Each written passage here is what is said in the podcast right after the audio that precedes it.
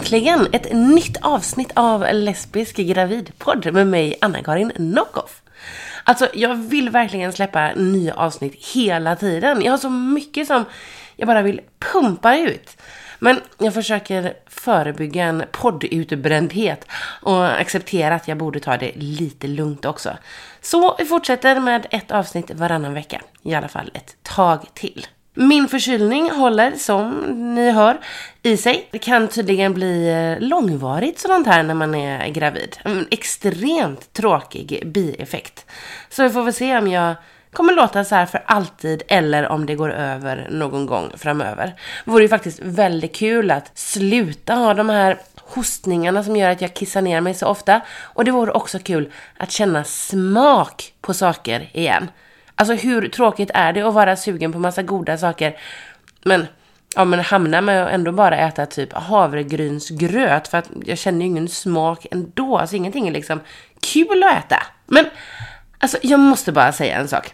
Det är så himla sjukt det här att ha en liksom nästintill färdigutvecklad bebis som ligger ihopvikt här i min mage och sprattlar runt, sparkar med sina små ben och rör på sina små armar.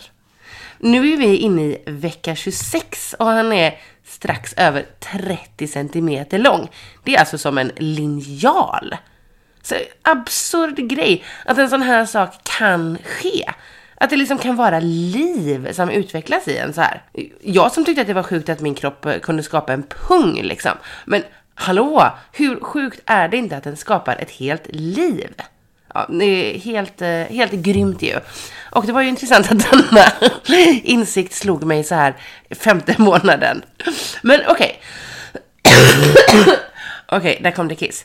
Okej, okay, i dagens avsnitt så blir det den avslutande delen av genomgången över sätt som vi kan skaffa barn på. Självklart så kommer jag liksom återkomma till eh, de här sätten. Men eh, den här genomgången blev vi i alla fall klara med nu. Och så blir det del två av Linneas berättelse. Och nu så har vi alltså kommit fram till födseln av Dante. Och eh, det blir en rätt dramatisk sådan med en stor bebis som Linnea dessutom tror att eh, den är död när den föds. Och apropå död så blir det även lite mer prat om död mitt i allt liv eftersom Linnea nyligen varit med om en förlust av en person som var tänkt att om hon skulle bli en väldigt viktig person i Dantes liv en lång tid framöver. Ja, det kommer handla om annat också såklart, men med det sagt, nu kör vi igång! Och det gör vi med dagens lyssnarfråga. Och dagens lyssnarfråga, den kommer från Malin och den lyder så här. Var det ett svårt beslut för dig och din fru vem av er som skulle bära barnet? Mm, nej, det finns ju olika anledningar till att vara den eh, icke-bärande mamman. Det finns de som inte kan av olika anledningar och sedan finns det de som inte vill vara gravida. Och sådan är Carro. Dessvärre var även jag det. För innan i livet så har jag inte velat ha barn. Det har liksom inte känts som min grej. Någon gång kanske jag har sagt att ja, men om tio år kanske. Men det har aldrig känts på riktigt som någonting som jag skulle vilja då heller. Men när jag träffade Carro så var det någonting som hände. Jag har sagt det förr och jag kommer säga det igen. Det var hon som provocerade fram någonting i mig. För helt plötsligt så ville jag ha barn. Tillsammans med henne då. Inte bara ett barn, utan det var med henne jag ville ha barn.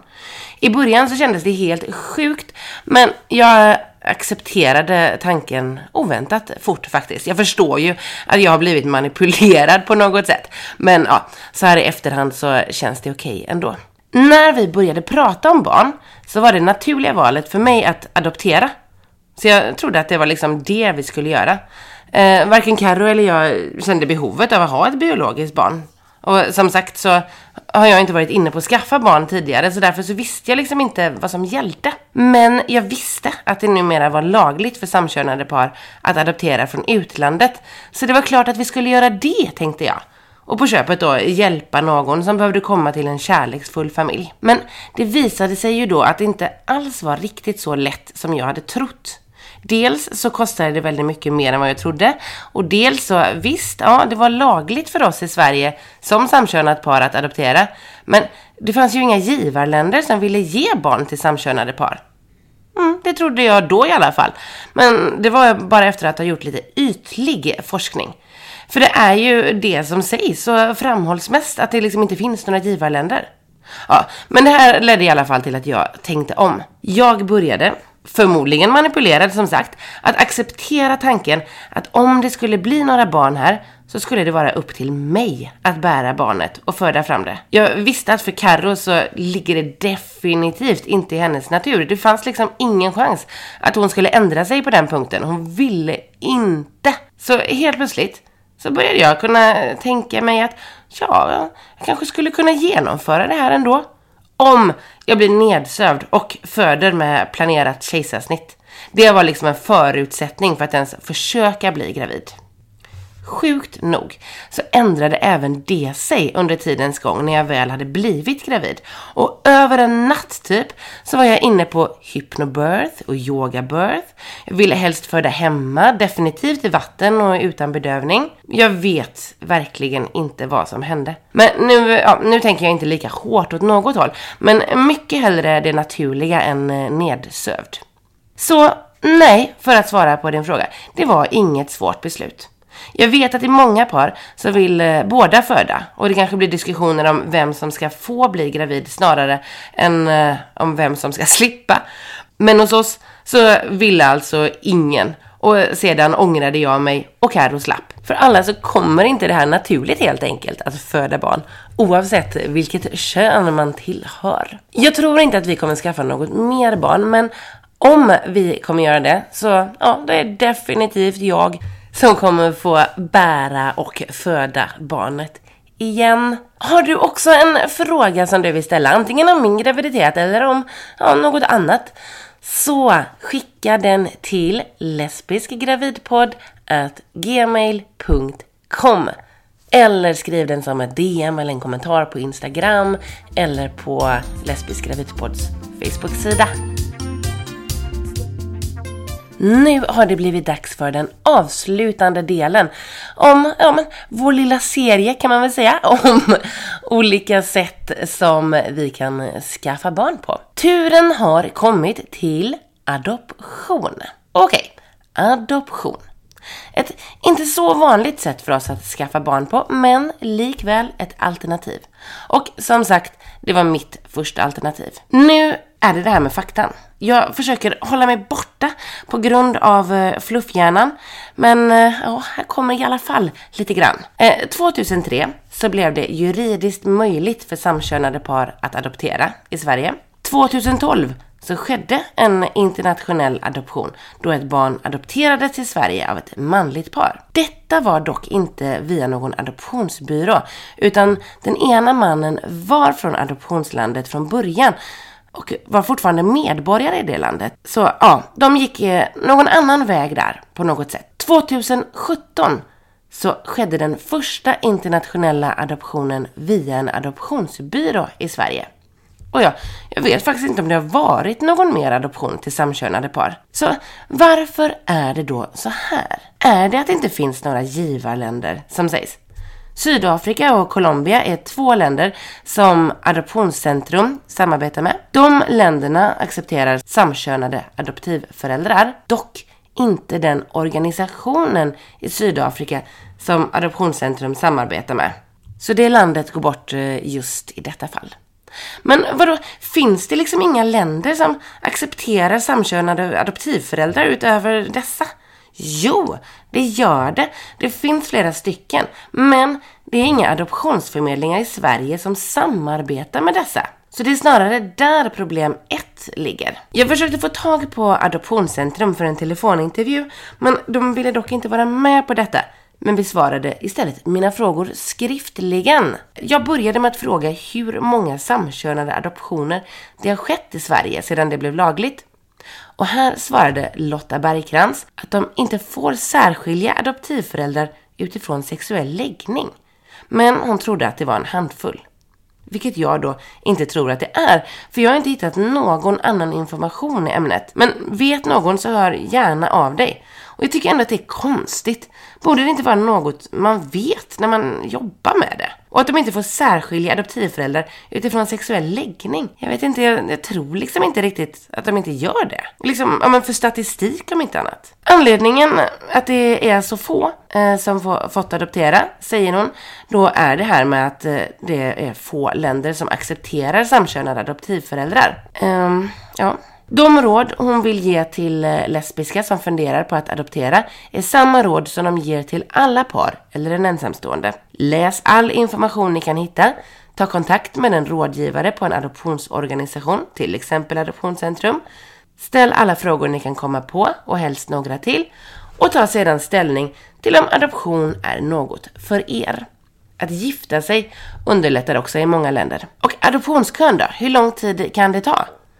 Jo, när man väl skickat in ansökan till Colombia så får man svar inom 6 till 12 månader. Och för Sydafrika så är det 6 till 24 månader, men där har de bara ett pilotärende så länge. Jag undrade varför de bara samarbetar med två av de givarländer som accepterat samkönade föräldrar och då svarade hon så här, I quote. Vår utgångspunkt när vi söker Auktorisation för ett land är i första hand barnets. I vilka länder finns det barn som behöver en ny familj genom internationell adoption? Det ska också finnas en fungerande adoptionsverksamhet i landet, inklusive ett relevant regelverk och lagstiftning som ser till barnets bästa. Det måste också vara ett land vi kan besöka, utveckla tillitsfulla kontakter med och dit adoptivfamiljerna så småningom kan resa tryggt. Vår tillsynsmyndighet, MFOF, är den instans som beslutar om i vilka länder de svenska adoptionsorganisationerna får verka i. Quote end. De har inga planer i nuläget på att börja samarbeta med fler länder som accepterar samkönade föräldrar. Avslutningsvis så frågade jag om hon tror att det kommer att bli lättare för lesbiska att adoptera i framtiden. Och där svarade hon att det givetvis är svårt att säga om. Och ja, det är det ju. Eh, sedan avslutade hon med, I quote again, adoptionsprocessen i Sverige är lika lätt eller svår för alla. End quote. Men det verkar ju liksom inte riktigt stämma. Heteropar har ju till exempel några fler länder att eh, adoptera ifrån. Ja. Tack ändå Lotta Bergkrans från Adoptionscentrum för att du svarade på mina frågor. Vill man som samkönat par adoptera sitt barn så går det säkerligen, även om det är en krånglig process. Den processen kommer jag inte prata om nu, för jag kan den inte. Men som Lotta skrev, är du intresserad av att adoptera ta kontakt med en rådgivare på en adoptionsorganisation. Vad finns det då mer för sätt för oss att skaffa barn på? Ja, men embryodonation eller adoption till exempel. Och vad är då det? Jo, det är alltså en donation av två könsceller. Ett befruktat ägg som växt till sig lite. Detta var olagligt i Sverige ända fram till årsskiftet eh, nu 2019. Men det är alltså som en IVF fast inte med den bärande personens ägg. Och det var det som var olagligt innan, att både ägg och spermie donerades. Detta är ju då ett alternativ om man inte vill använda sina egna ägg, om det till exempel inte är bra. Innan så fick man göra detta privat i utlandet, men nu så ska det alltså vara lagligt i Sverige. Jag vet eh, dock inte om det har getts tillstånd till det nu. Sedan såklart så kan man ju bli bonusmamma och liksom få barn på köpet om man har turen att hitta en partner med barn. Eh, och man kan även vara stödfamilj eller avlastningsfamilj till barn som behöver det. Det är ju inte samma sak som att skaffa ett eget barn från grunden kanske man tänker nu. Men det är ju ändå barn och det är en bra grej. Och med det så sätter jag punkt för denna gång när det kommer till sätt som vi lesbiska kan skaffa barn på. Veckans tips!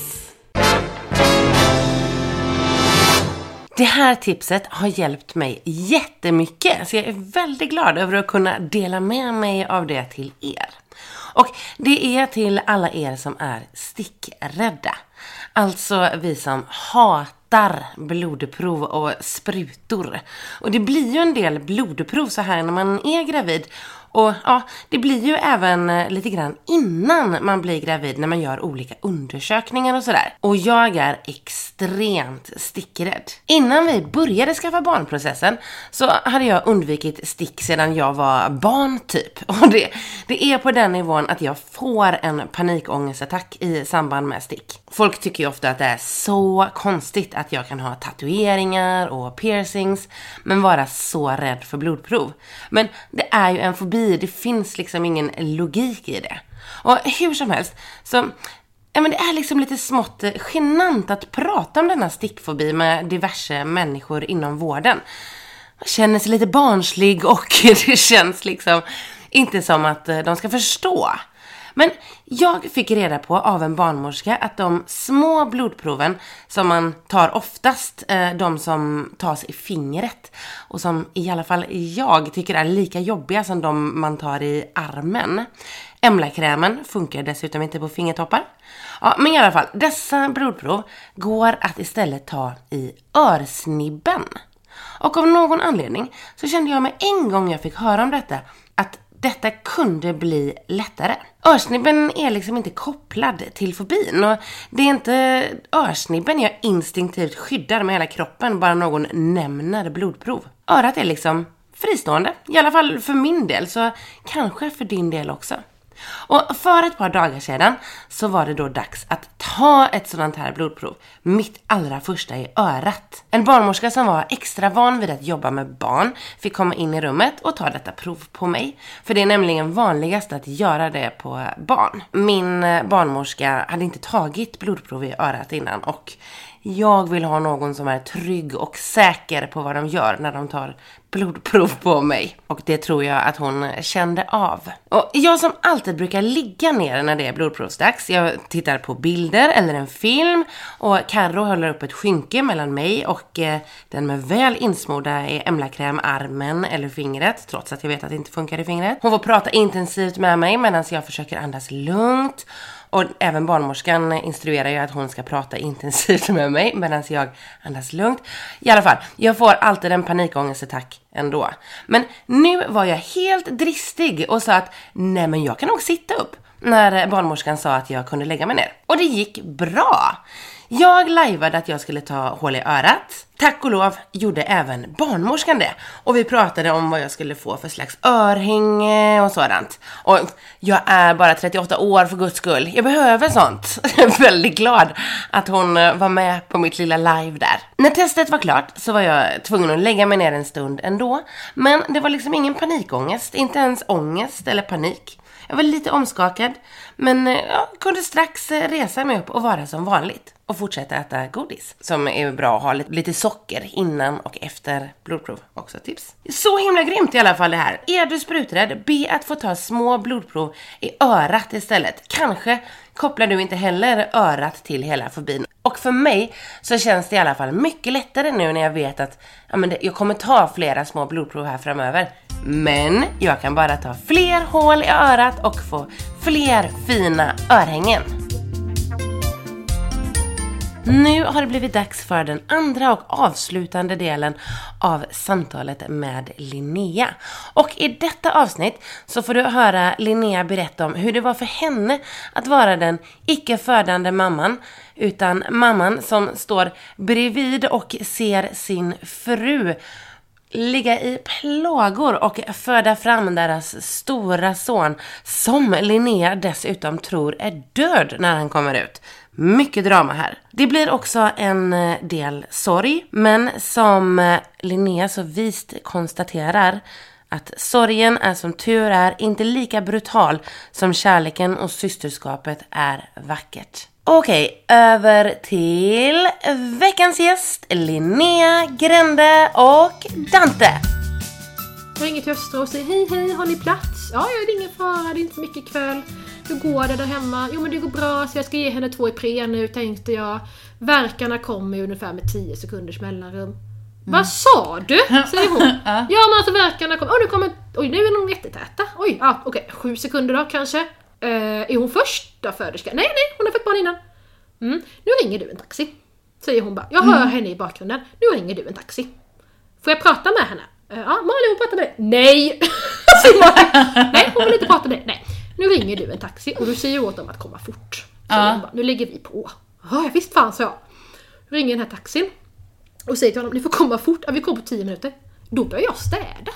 Ja. Alltså, bara, så här, och bara såhär, shit. Personlighetsförändring Tänk om vi kommer hem med en bebis. Då kan det Ja. bli stökigt. Jag började så panik, jag plockade tillbaka den här fåtöljen, jag började plocka lek. Alltså jag var helt så här.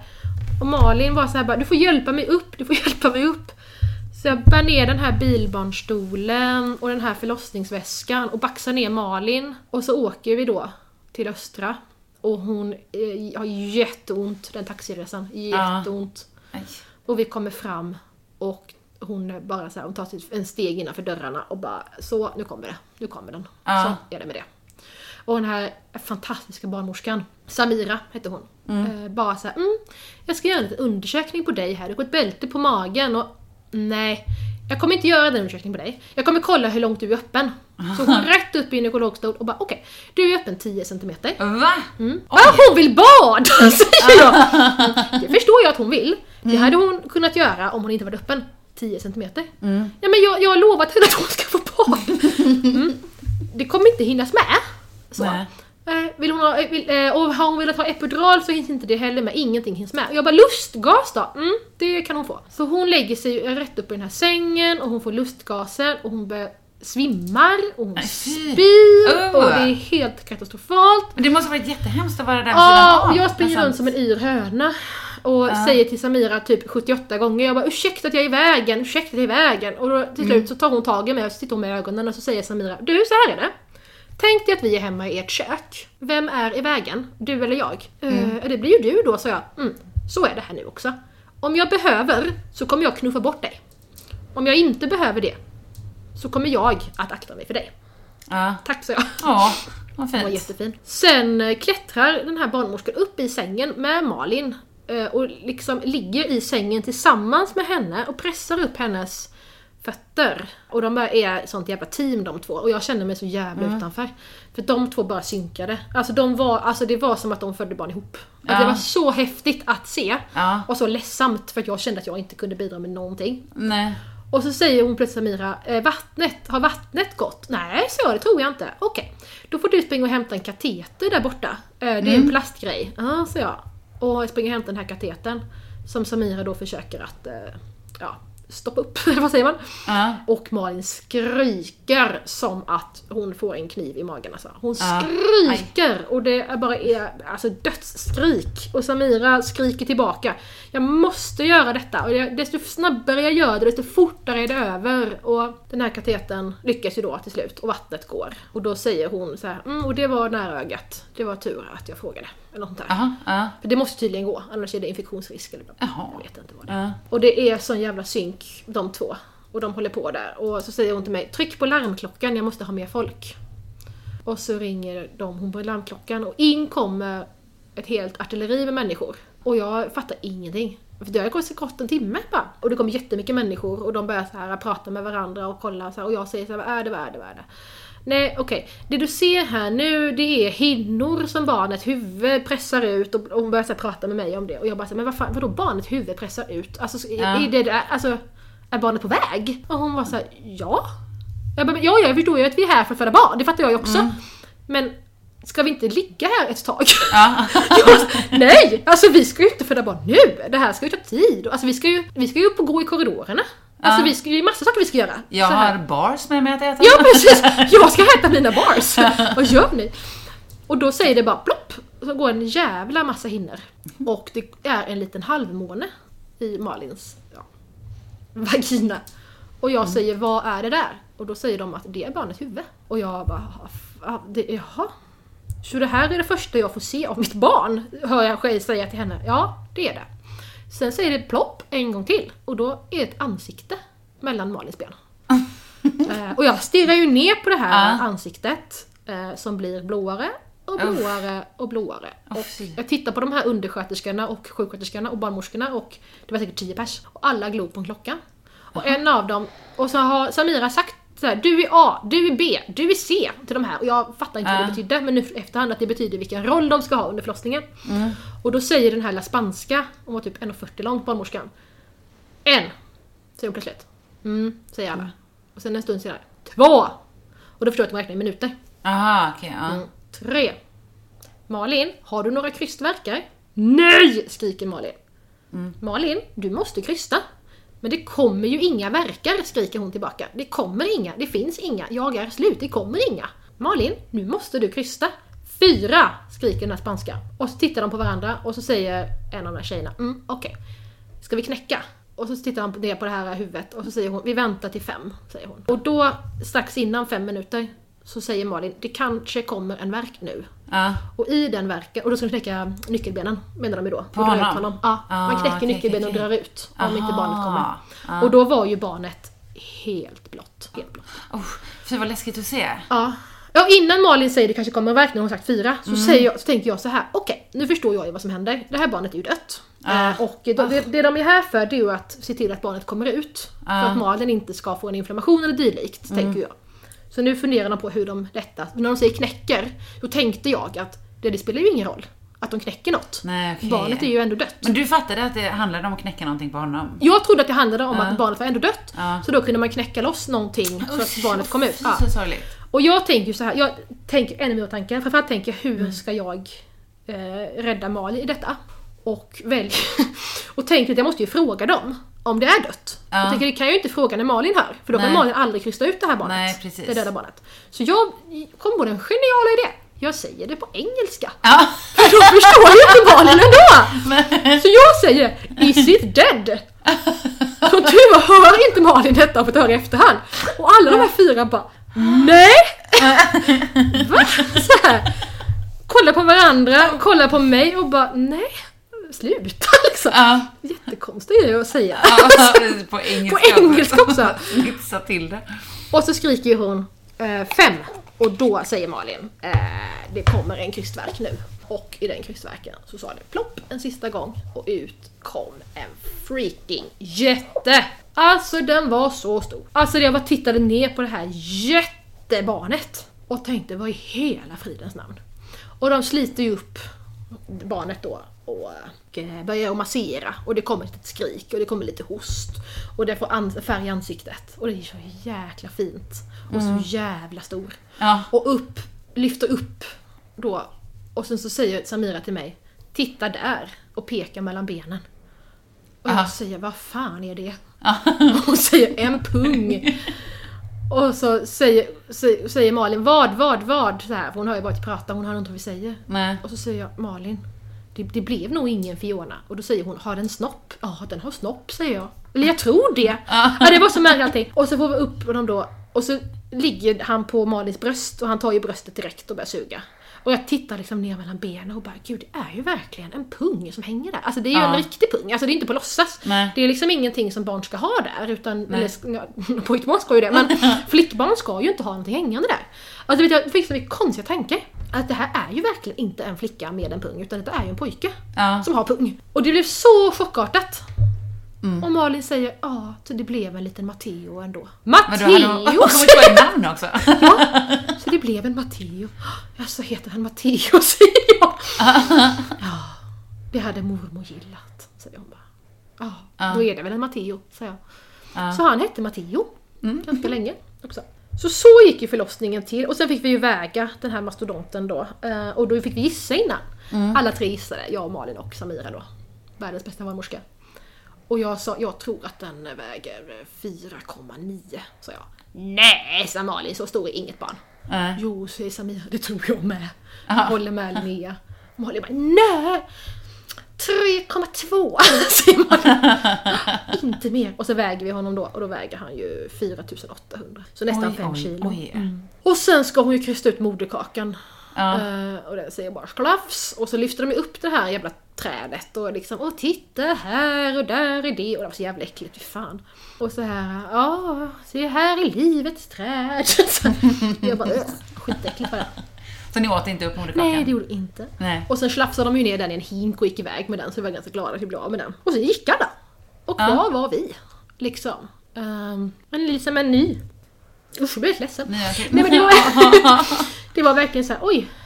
Hej lilla människa, du är min. Och kommer nog vara det ett tag. Så kände jag jättemycket. Alltså det är jättekonstigt. Du är mitt ansvar. Och innan det här så hade jag, vi hade skojat lite om det För jag är en sån himla känslokatt liksom. Så vi hade skojat om att jag kommer vara en sån som sliter upp fönstret och kör så här Lovis, eller Mattis i Mattisborgen. Jag har fått barn i natt, hör ni vildvittror? Men det blev jag inte alls. Jag blev så lugn Ja. i detta.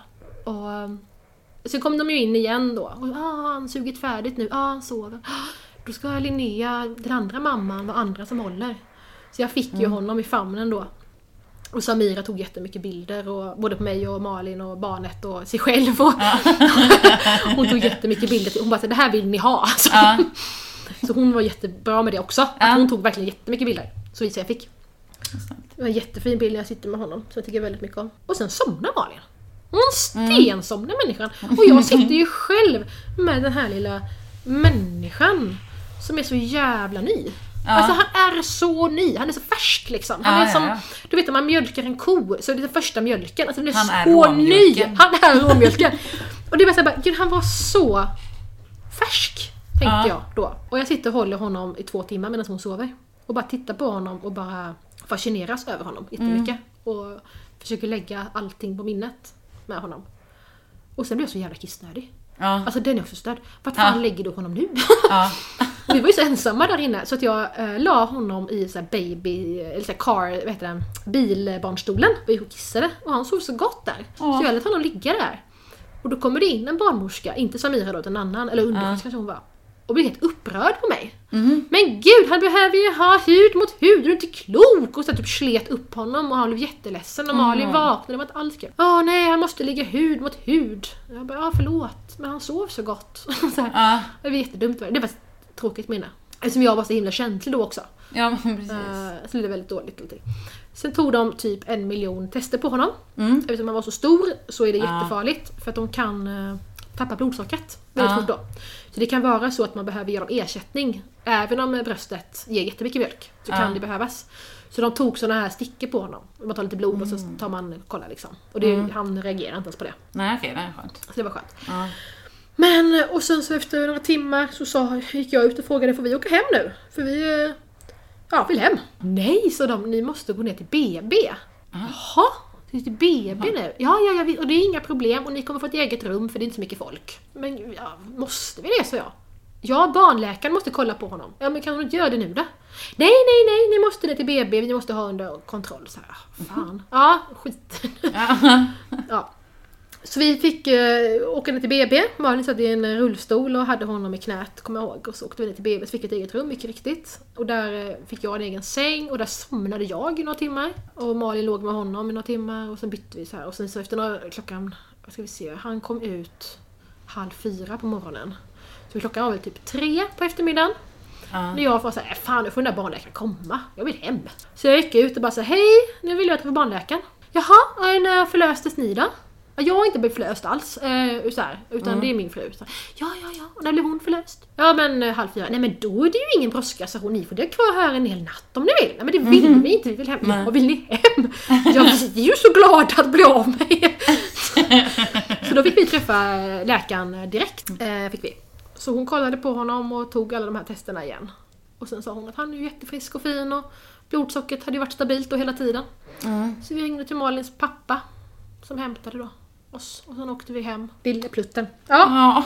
Och sen var vi så himla mycket hemma liksom. Alltså vi var, ja, det var konstigt när man klev in där. Hej, här ska du bo. Så, det här är syrrans rum. Det här är vår toalett. det var så konstigt liksom att bara gå runt där med honom. Jag gick runt jättemycket med honom. Och då, ska vi se, var det den dagen? Nej, det var dagen efter ja. För då sov vi en natt med honom. Och sen så kom Amelia. Och hur reagerade hon då? Hon var, jag vet vi, hon Malin satt och ammade i fåtöljen hemma och så ringde det på dörren då på morgonen. Jättetidigt på morgonen. Amelia hade inte kunnat sova på natten. Nej. För hon var så, eh, hon ville träffa sin lillebror. Ja. Och där stod Sandra och Amelia och Carita. Amelia bara, var är bebisen? Var är lillebror? Jag bara, hej på dig också. Jag vill säga hej till lillebror först. Så. Ja, okej.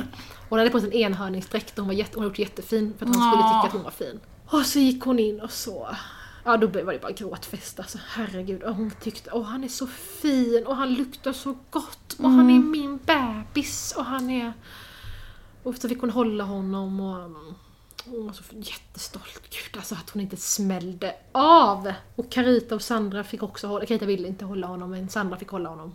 Ja. Och vi tog liksom, ja. Det var en fint, fin stund också för oss som familj liksom. För det hade vi pratat jättemycket med dem innan om att för mig var det så viktigt att vårt barn fick många eh, vuxna kvinnor runt sig. Och det hade de ju varit helt med på liksom. Så att det var så viktigt för oss som familj att mötas i den stunden tror jag. Att de också fick så. Vara med från start. Ja, liksom, precis. Och sen var ju tanken att Amelia skulle med dem hem. Ja. Eh, Det hände ju inte. Nej. Det skulle hon inte, bestämde hon. Så hon fick vara kvar hos oss efter det. Helt enkelt. Ja. Hon ville inte vara utan lillebror.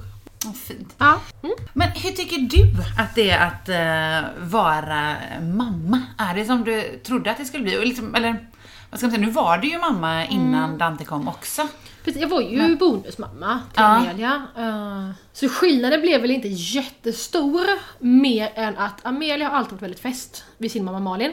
eh, Och tyckt att hon varit viktigast i jorden. Nu har jag ju en egen son. Som Ja. tycker att jag är viktigast på jorden. Ja, Och det ja. tycker jag är väldigt fint. Sen är det ju väldigt häftigt tycker jag att få utforma och bestämma Ja. över en liten människa. Från start. Eh, från start. Och jag har ju i min mammaroll bestämt, alltså väldigt tidigt, även med Amelia, men kanske framförallt med honom, att han ska bli uppfostrad av kvinnor. Många kvinnor. Jättemånga kvinnor helst. Jag tror inte på det här att vara två föräldrar. Nej. Jag tror vi vara många. Nu kommer jag kuppa lite och säga så här. Du att vi har ju, har ju valt många vuxna till vår son. Bland annat Carita och Sandra, som jag har nämnt typ 7000 gånger. För det är lite favoritmänniskor. Men vi hade ju också valt en annan människa, en annan kvinna. Och det är ju Malins mamma. Som är en otroligt, eh, var en otroligt engagerad och fin och underbar mormor till våra barn. Som dessvärre valde att ta sitt liv. Den 14 februari i år. Och det, ja men du, nu pratar jag allvar. Ante. Ja, då må jag berätta. Ja. Och eh, den kvinnan har ju varit extremt viktig i våra våra barns liv. Ja. Och i det självmordet så förlorade våra barn en eh, viktig kvinna. En, en, en mamma, skulle jag vilja påstå. Eh, jag ska se, jag har faktiskt kuppar ännu mer här nu. Ja. Jag har skrivit en liten text här. Ja. Jag skriver nämligen varje dag eftersom att eh, förlora någon, att, att eh, som jag sa innan vi började bandet. När man har förlorat någon nära, kanske framförallt i självmord, jag vet inte för jag har aldrig förlorat någon utan självmord. Så jag kan bara säga hur det är att förlora någon i självmord. Ja. Och varje morgon nästan så skriver jag en liten text för att veta min egen dagsform. Och i morse så skrev jag att när du valde att lämna oss så var det som en del av mig dog med dig. När du valde att avsluta ditt liv så var det inte bara din egen gnista som slocknade, utan vi var många, vi är många, vars gnistor slocknat med dig. Skillnaden mellan oss, dig och mig, det är att din gnista är släckt för evigt. Min gnista kommer komma tillbaka. Jag kommer att få pussa på, baka med, bråka med, dricka kaffe med, finnas för och uppleva saker med dina barn och barnbarn. Det kommer inte du. Din död är inte bara självvald, utan även så jävla beständig. Och inget, inget i hela världen kan få dig levande igen. Självmord är helvetet. Att någon man älskar och håller av väljer att inte leva vidare. Ibland tänker jag på det som att din ångest var det största av dig. Ångesten blev din bödel. Det största av din personlighet mördade dig. Ångesten dödade dig och i ditt val att lämna äh, lämpade du över ångest på oss som är kvar. Noga portionerades dina spöken ut på oss. Procent för procent. Ändå är jag så glad att just du är mormor och kvinna till mina barn. För ingen kunde älska sina barn och barnbarn som du. Under den tiden de fick ha dig så lyckades du överösa dem med så mycket kärlek och framförallt närvaro att det kommer att räcka hela deras liv. För du var sån, så närvarande. Och nu är du så brutalt jävla frånvarande. Mm, usch, så vackert. Det är så himla hemskt. Så är det just nu. Ja. Att mina barn har förlorat en extremt viktig kvinna. Jag har förlorat en extremt viktig kvinna. Och min fru har förlorat en extremt viktig kvinna. Och det är lite, vad ska jag säga, det är lite sorgemössan man får bära när man väljer att ha väldigt mycket eh, folk i sina barns liv. Ja, precis. Det är att man kan förlora dem också. Och sorgen är, som tur är, inte lika brutal som kärleken och systerskapet är vackert. Nej, nej, sant. Gud vad vist. Ja, verkligen. Slutkuppat! Välkommen att göra fler kuppar om det skulle Nej, jag hade nog inga fler tror. Nej. Nej, alltså det är så himla, ja, så himla sorgligt. Och Ja. eh, jag beklagar verkligen så himla mycket. Tack. Jag vet inte riktigt hur jag ska gå vidare nu. Så jag går vidare med en fråga bara. Ja men gör det! Och frågar hur ni gjorde med matning efter att Dante var född. Ja. Men vi, Hur, liksom, hur tänkte ni där? För att, eller tänkte ni att delmata liksom från start så båda kunde vara med på amningen? vi ska ju bara säga det att nu att Dante var tyst så länge är ju att han har sovit. Nu vaknar han. Eh, Nu kommer han prata. eh, nu pratar han också. Det är Eh, okej. Han är men också eh, gäst. Malin ammade ju. Ja. Eh, och hon skulle ju inte amma. eh, För att hon kunde inte amma Amelia. Nej. Eh, Men sen när han tog bröstet så bra så bestämde vi att det kan hon väl göra. Ja. Då började hon pumpa ganska mycket så att jag kunde mata med flaska då i pumpad bröstmjölk. Och sen så kunde hon amma. Men det var absolut inte så att vi gjorde det lika mycket. Nej. Eller att säga, hon ammade mest, absolut. Ja. Eh, och jag har ju, vi pratat, jag, innan han kom så pratade vi så mycket om att det var självklart att vi skulle flaska mycket eftersom jag ville vara eh, del ett jämlikt eh, moderskap. Mm. Men i efterhand så insåg vi ganska fort att det är ändå. Ja. Med eller utan matningsprocess. För ett barn behöver inte bara mat för att överleva. Nej. Om jag kan... Jag, Nej. jag förstår så chock. Om jag, så jag tog ju mycket sövningar. Eftersom han inte har behövt tutten i munnen när han sover. Så har jag ju tagit hand om den väsentliga biten i ett barns liv, sovandet. Och Malin matandet. Ja, okej, Och på ja. det sättet så känner jag i alla fall att vi har blivit jämställda.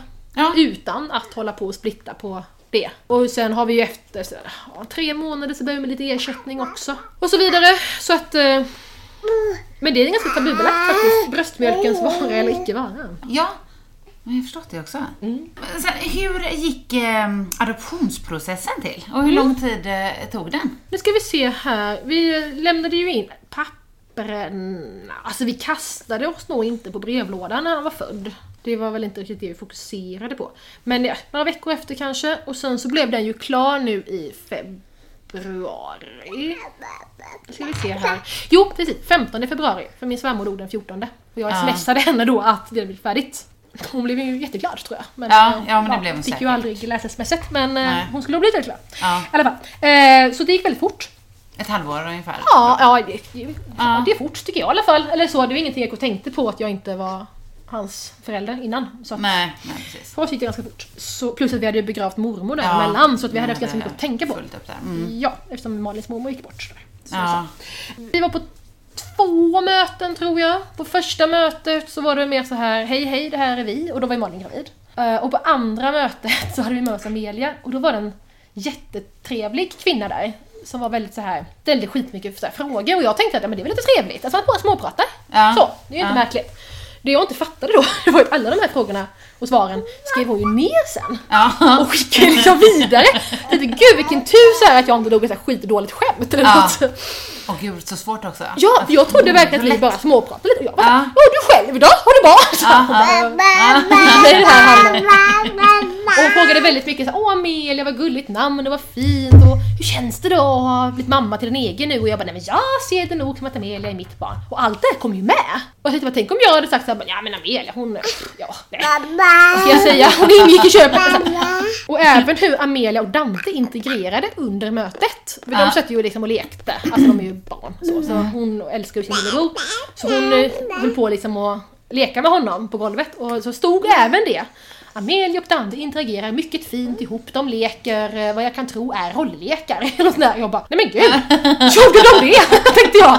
Ja, avancerade de de lekte väl som vanligt, tänkte jag. Så att det ja. Men de fr- frågade de liksom Amelia saker om eh, hur det är att ha växt upp med två mammor eller något sånt där? Nej, bara det var kul att få en lillebror. Ja, ja men skönt. Så, ja. Och det tycker hon ju. Så att det, är, nej, det var inget mer med det. Så det gick smidigt kan man säga den här Ja, processen då? alltså jag har ju hört så många skräckexempel. Ja, men jag kan med. säga att vi har inte upplevt något negativt. Nej. Mer än det faktumet att vi behövt adoptera. Ja, Alltså det är ju skitpissigt. Och det är många som har hört såna här Åh, det kostar 550 kronor att adoptera. Ja, men du får ensamstående bidrag fram Ja. till adoptionsdagen. Alltså gud, vi var så ledsna när adoptionen gick igenom. För Malin bara, hur ska vi överleva nu? Fan, det är typ 2000 spänn mindre i månaden.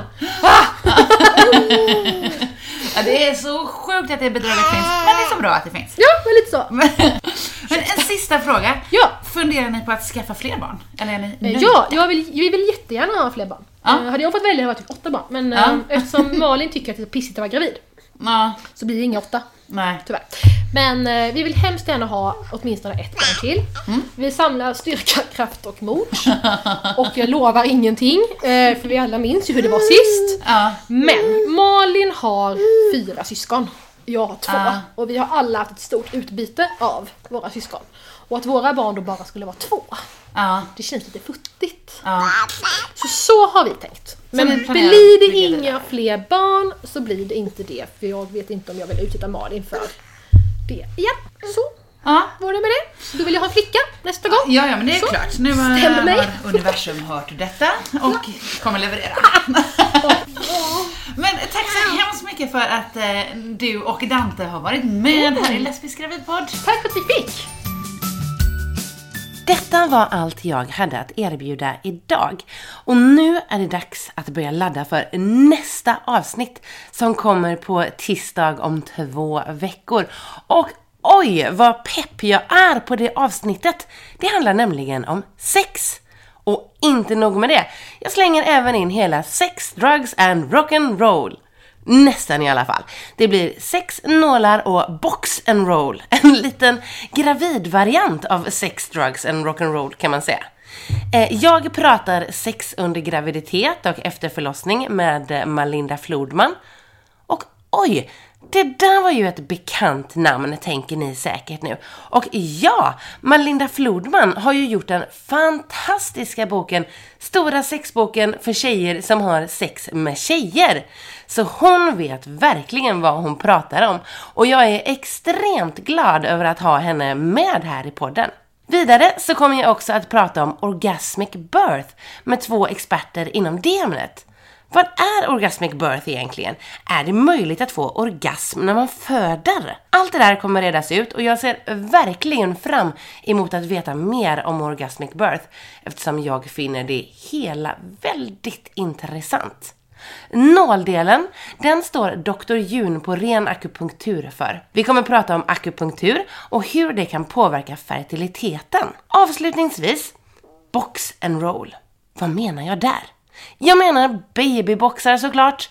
Vi kommer att prata de där gratis babyboxarna som man kan hämta ut som gravid. Vilka finns och vad finns det i dem? Vad borde det finnas i dem egentligen? Som du hör, du vill inte missa nästa fullspäckade avsnitt. Undrar du över något? Vill du ha något sagt? Vara med i podden eller önska något? Maila mig mer än gärna på lesbiskgravidpodd gmail.com Kom ihåg att följa Lesbisk gravidpodd på Instagram och ha det helt fantastiskt tills vi hörs igen. Puss puss!